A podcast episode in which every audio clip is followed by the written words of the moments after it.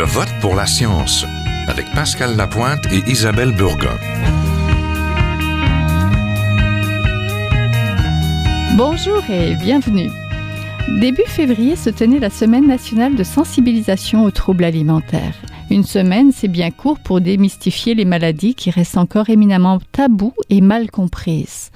Les troubles de l'alimentation touchent un grand nombre de Québécois, particulièrement des adolescents et des jeunes adultes. L'anorexie et la boulimie affectent plus les jeunes filles et les femmes, tandis que l'hyperphagie boulimique, une compulsion alimentaire, affecte presque autant d'hommes que de femmes. Le Québec n'est pas distinct, ce sont des troubles généralisés dans les pays industrialisés. Cette maladie mentale se caractérise par une préoccupation excessive du poids, de l'alimentation et de l'image corporelle. Pour comprendre un peu mieux ce qui se dissimule sur cette peur de trop manger, de mal manger ou de ne pas avoir le contrôle sur la nourriture, nous allons d'abord rencontrer l'un des spécialistes en la matière.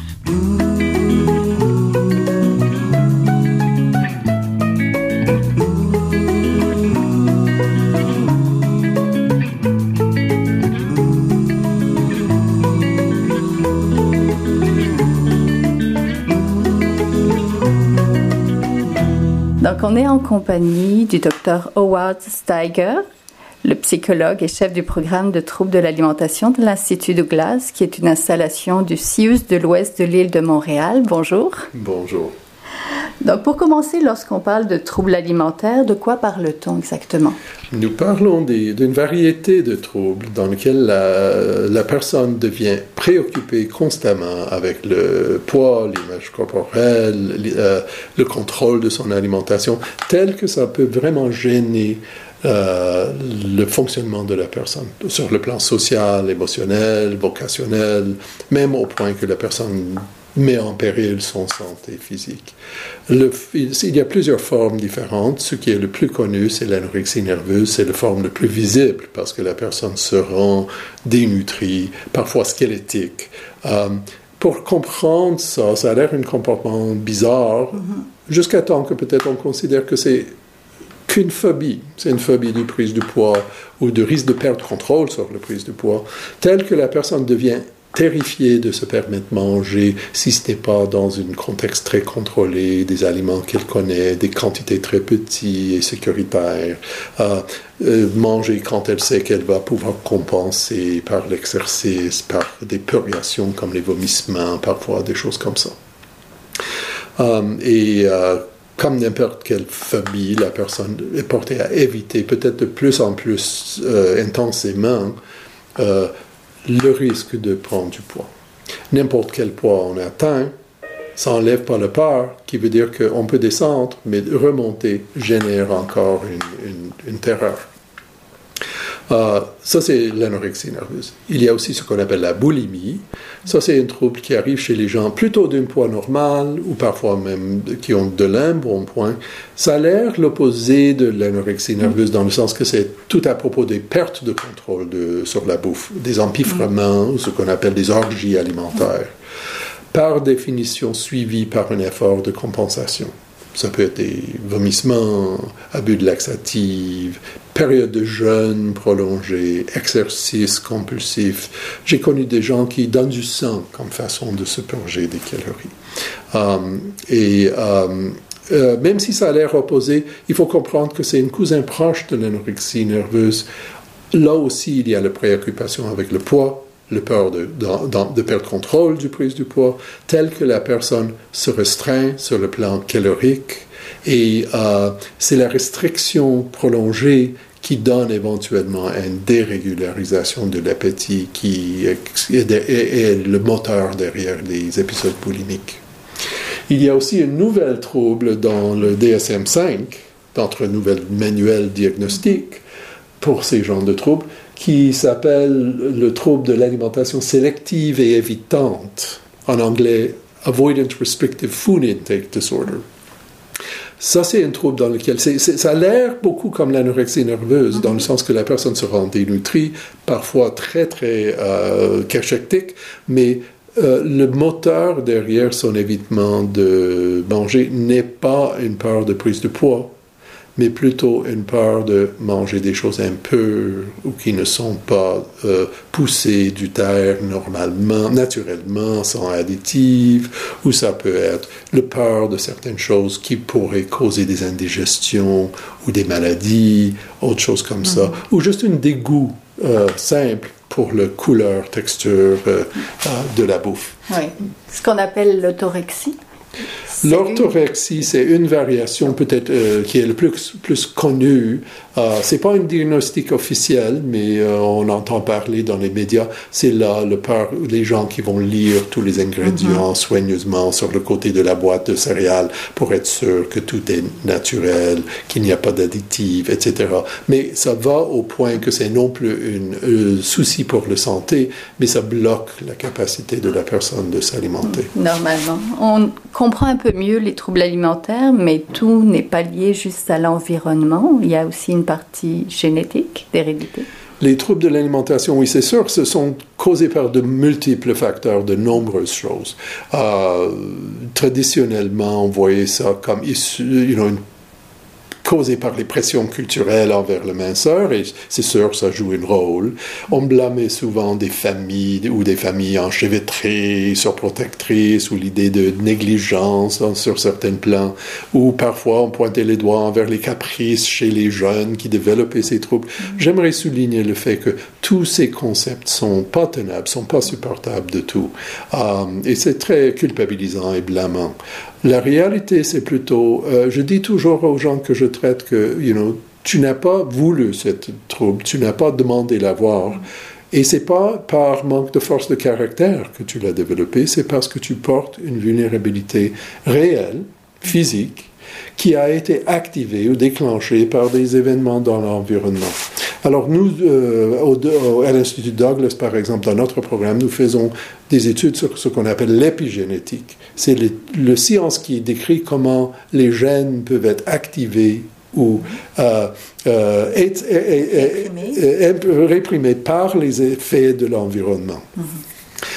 Et c'est très intéressant de voir que ça peut être des stress vécus intra-utérinement, avant la naissance même, qui pourrait avoir un effet. Nous avons un résultat qui démontre que les enfants nés des mères qui étaient enceintes pendant le grand verglas de 1997, quand ces enfants atteignent l'adolescence, elles ont plus de symptomatologie associée avec les troubles alimentaires que les enfants qui n'étaient pas sujets à ce stress intra-utérin.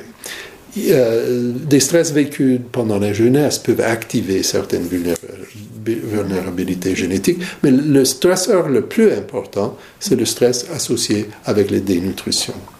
Et nous étudions très soigneusement dans nos études, les impacts de insuffisance nutritionnelle sur l'expression des gènes qui influencent l'humeur, l'anxiété, et toutes sortes de fonctions physiques qui pourraient être directement associées avec le fait que le trouble alimentaire devient de plus en plus ancré avec de plus en plus de restrictions caloriques. On voit que la personne monte une sorte de détresse, anxiété, difficulté autour des repas. Au lieu d'être agréable, manger devient une chose qu'on anticipe avec beaucoup d'anxiété. Alors on voit que ça peut être des jeunes qui vont parfois éviter de manger, s'absenter des repas, s'absenter après les repas s'il y a des purgations, des vomissements, des choses comme ça qu'on fait en secret parfois. Les gens qui commencent à être obsessivement attentifs à leur poids, se peser souvent, vérifier le corps dans le miroir trop fréquemment. Et aussi, parfois, juste un investissement compulsif dans l'exercice, comme façon trop de sport pour contrôler le poids. Alors, au début, ça commence parfois avec des légers signes de ce sorte. Quand est-ce qu'une préoccupation avec le poids devient un trouble clinique, je dirais, c'est quand ça dépasse le seuil au point que ça gêne vraiment le fonctionnement de la personne dans plusieurs sphères de sa vie.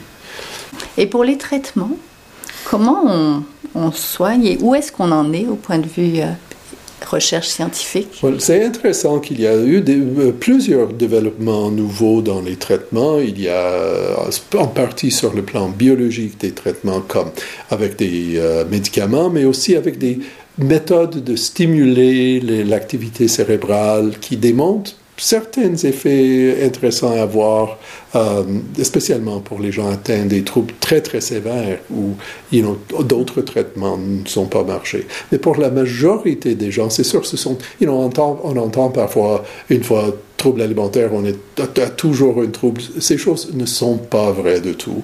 Les gens s'en sortent à tous les jours. Et en effet, le résultat de traitement est assez bon. Un des changements les plus importants dont je suis très fier de dire qu'on fait maintenant, c'est qu'on a abandonné beaucoup les méthodes coercitives antérieurement utilisées, l'idée de première ligne d'intervention étant hospitalisation, tube nasogastrique, gavage, l'idée qui a été faite avec des bonnes intentions, l'idée que le plus rapidement qu'on va rétablir l'état nutritionnel, le plus rapidement la personne va s'en sortir de son trouble. C'est pas supportable, cette idée. Il n'y a aucune évidence que de forcer quelqu'un de manger va accélérer son rétablissement. Alors plutôt, on favorise les moyens qui offre une structure, mais qui aussi renforce l'engagement volontaire de la part de la personne dans son traitement. Lui aider à voir de le rejoindre sur son propre cadre de référence. Mm-hmm. Les petits changements de poids sont très dérangeants pour toi, par exemple. Oui. Et en même temps, fournissant des renseignements utiles pour aider la personne à voir est-ce un vrai problème de poids ou est-ce que c'est une phobie de prise du poids. Et si c'est une phobie, est-ce que tu es en train d'agir tel que tu maîtrises le peur qui t'empiège dans ce problème?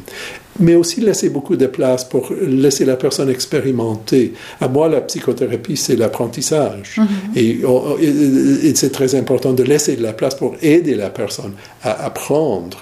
Est-ce que c'est nécessaire de faire les restrictions qu'elle fait? Est-ce que les vomissements contrôle le poids quand elle croit? Est-ce qu'il faut éviter les hydrates de carbone dans son régime alimentaire, etc., etc.? Et est-ce qu'on est moins aimable si on prend du poids? Aussi, type de choses. L'ancienne approche même, on parlait de faire parentectomie. Il y avait l'idée qu'il fallait enlever l'enfant de l'influence des parents nocifs. L'approche contemporaine de traitement, c'est exactement l'opposé. On mobilise le système parental comme un support. Et un des traitements les plus recommandés pour l'anorexie nerveuse, spécialement chez les jeunes, chez les adolescents, c'est ce qu'on appelle thérapie basée sur la famille.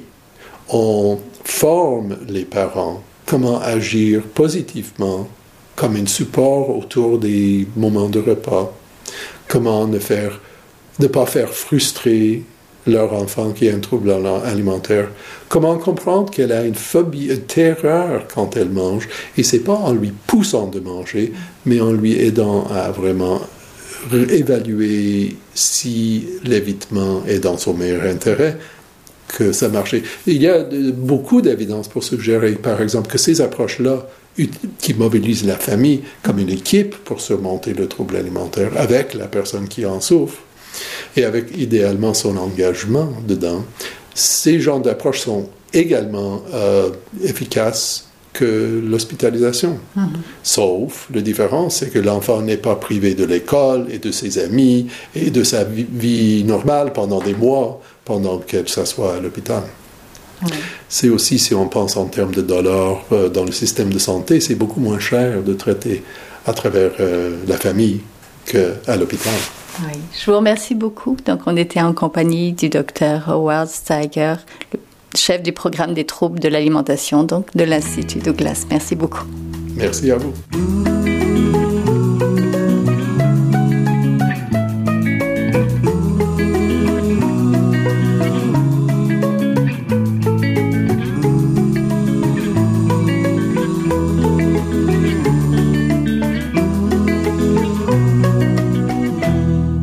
Vit-on et se rétablit-on de troubles alimentaires? J'en parle à l'instant avec la maman d'Ariane Prudhomme, Marie-Claude Ouellet. Bonjour.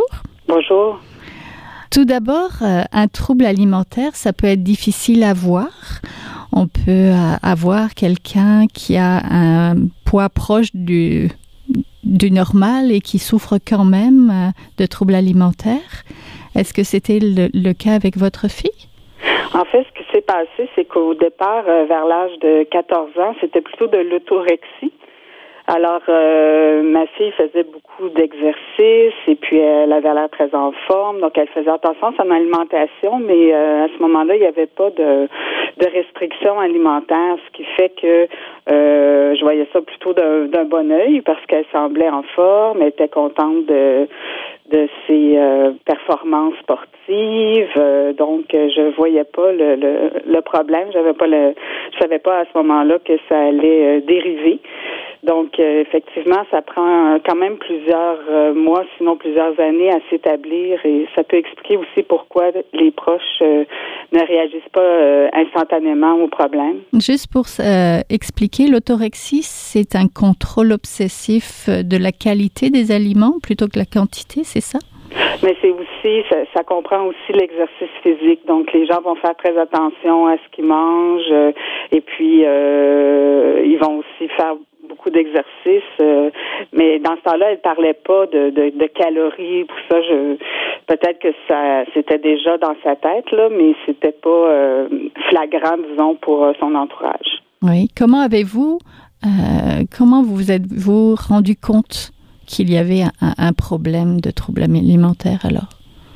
Là où vraiment j'ai senti que ça devenait urgent, c'est un peu avant le bal de finissant.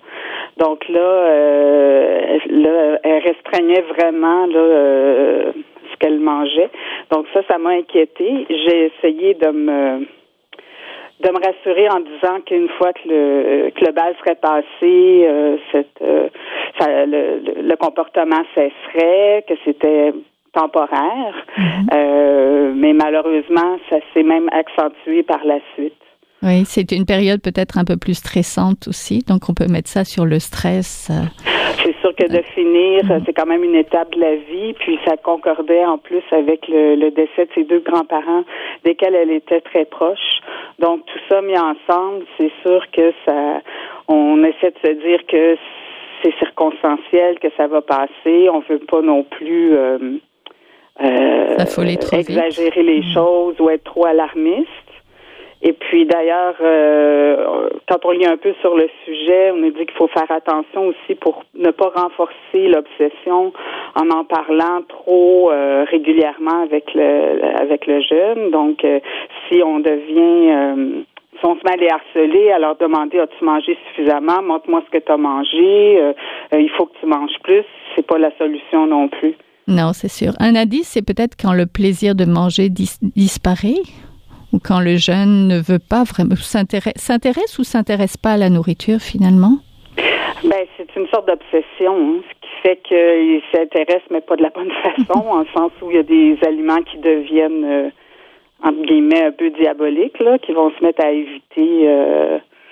Et puis, il faut comprendre aussi que rendu à l'adolescence, les jeunes sont beaucoup à l'école, sont avec les amis, donc on n'a pas nécessairement conscience de tout ce qu'ils ont mangé ou donc ça devient difficile de savoir ce qui se passe exactement.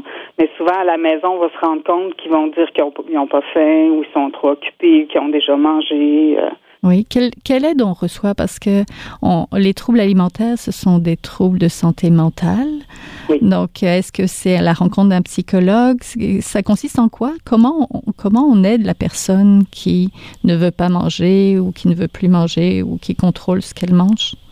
Ça prend en fait une équipe multidisciplinaire et c'est ce qu'il y avait à la clinique privée à laquelle ma fille s'est rendue. Donc oui, besoin de soins psychologiques, mais aussi l'apport ça peut être une infirmière, un médecin, nutritionniste aussi. Donc en ayant tout ce monde-là qui donne un coup de main, je pense que c'est comme ça que la personne réussit à comprendre ce qui lui arrive et quoi faire pour pas que ça perdure, mais ça demande vraiment énormément de travail. Une fois que le traitement est terminé, c'est pas toujours facile de faire le suivi. Ça demande quand même des ressources autres. qui fait que souvent les personnes atteintes vont devoir consulter psychologue à plus long terme. Comment on doit se sentir impuissant? Comment on peut aider la personne? Je dirais que la première façon, c'est de s'informer, essayer de comprendre le mieux possible la nature du problème, parce que c'est pas facile à comprendre, mais il faut éviter de juger, il faut essayer de trouver une façon de montrer à la personne atteinte là, qu'on compatit, qu'on est là pour l'aider le plus possible, qu'on la juge pas.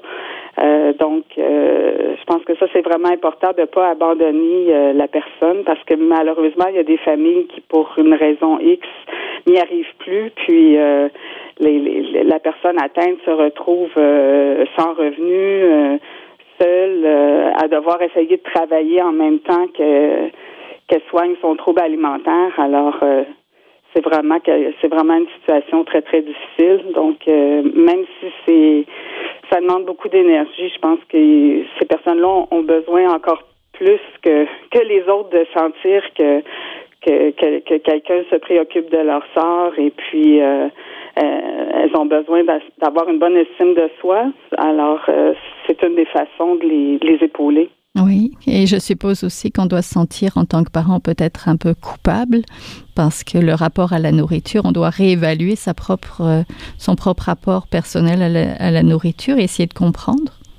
Oui, ça c'est certain. Il faut faire attention de ne pas tomber dans le même panneau, ou essayer de garder une relation saine avec la nourriture.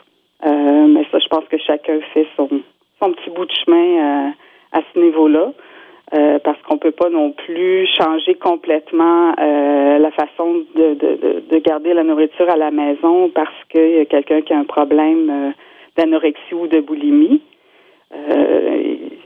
Mais c'est effectivement un équilibre difficile à trouver. Au début, votre fille donc avait de l'orthorexie, après c'est devenu de l'anorexie. Est-ce que ça arrive souvent que les troubles se combinent? Oui, justement, je l'ai peut-être pas précisé suffisamment, mais c'était dans le cas de ma fille, elle avait de l'anorexie, mais elle avait beaucoup de boulimie aussi, ce qui fait que lorsqu'elle avait trop mangé, selon sa façon de voir les choses, elle pouvait jeûner pendant 2-3 jours. Là, elle se rendait très faible, puis là, son corps était en état de famine, donc en état d'urgence, et là, son organisme lui commandait de manger à outrance. Donc, c'est un cycle comme ça. Et c'est pas tout le monde qui le vit de cette façon-là, mais dans son cas, c'était beaucoup une alternance entre anorexie et boulimie. Et puis, c'est très difficile pour l'organisme aussi. Ça cause un stress important qui fait qu'il peut avoir des troubles de santé qui en découlent. Oui, physique, parce qu'il y a une fatigue aussi. Oui, mais même ça peut aller jusqu'à des problèmes cardiaques. On en entend peu parler, mais la condition physique peut vraiment se détériorer suite à un trouble alimentaire. Donc, on comprend que c'est difficile de travailler parallèlement à ça, ne serait-ce que d'aller à l'école parallèlement à ça. Ah, selon moi, c'est pas possible quand on est atteint à ce point. Il vaut mieux prendre toutes ses énergies pour se rétablir avant de penser à retourner aux études ou à travailler, à moins... Ça dépend, j'imagine, des cas, là. Mais quand c'est dans une période vraiment difficile, je vois pas comment l'énergie peut être suffisante pour faire tout ça à la fois. Est-ce qu'il y a des choses qui peuvent aider les parents à prévenir?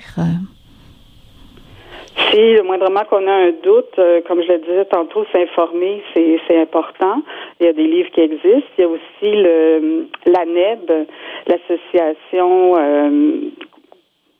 Le nom m'échappe, là. Pour l'anorexie et boulimie du Québec. Alors, la NEB peut fournir de l'aide et de l'information aussi. Ça peut aider à savoir si notre enfant est atteint ou pas.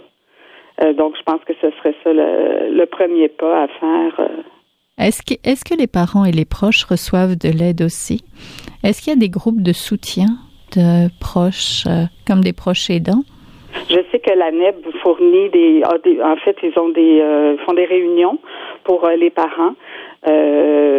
Donc, selon les problématiques, on peut s'y rendre. Je crois aussi que certains hôpitaux ont des groupes de soutien, mais personnellement, j'en ai pas profité. Non, qu'est-ce qui vous a aidé dans ce cheminement-là pour pas se décourager? Je pense que c'est le fait de sentir que ma fille était prête à faire tous les efforts pour se remettre, parce que malheureusement, il y a des personnes anorexiques et boulimiques qui vont nier leurs problèmes.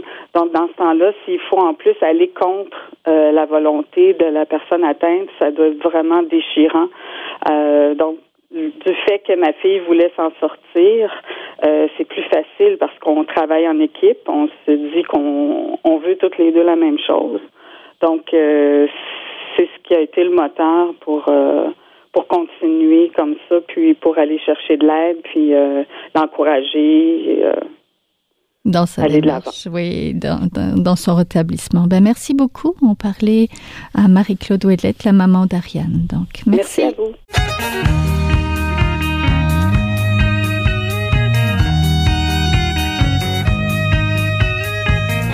C'est tout pour cette semaine. Je vote pour la science. C'est une production de l'agence Science Presse avec Radio VM. Au micro, Isabelle Lugin. À la régie, Daniel Fortin. Vous pouvez réécouter cette émission à l'antenne de Radio VM ou encore toujours en podcast sur le site de l'agence Science Presse. Et toujours nous suivre sur vos réseaux sociaux préférés. À la semaine prochaine. Jin Jiahua est un chercheur typique de ceux pour qui les progrès de la bioinformatique ont préséance sur le sens biologique et pour qui la grosscience constitue la seule logique. On y parle de génome, de transcriptome et de spliceosome, de traductome, de protéome et de foldéome, de kinome, de protéasome, mais pas du glaucome, de guillaume, de signalosome vers les lysosomes, et puis itiphonome. Des milliers de candidats qui montent et qui descendent en fonction du stimulus duquel ils dépendent. Pendant que Docteur Roy en ses résultats et avec son accent chinois, il dit comme ça: disco up, disco down, this we're not sure we have to do another time. Disco up, disco down, I like CDNA, microarray.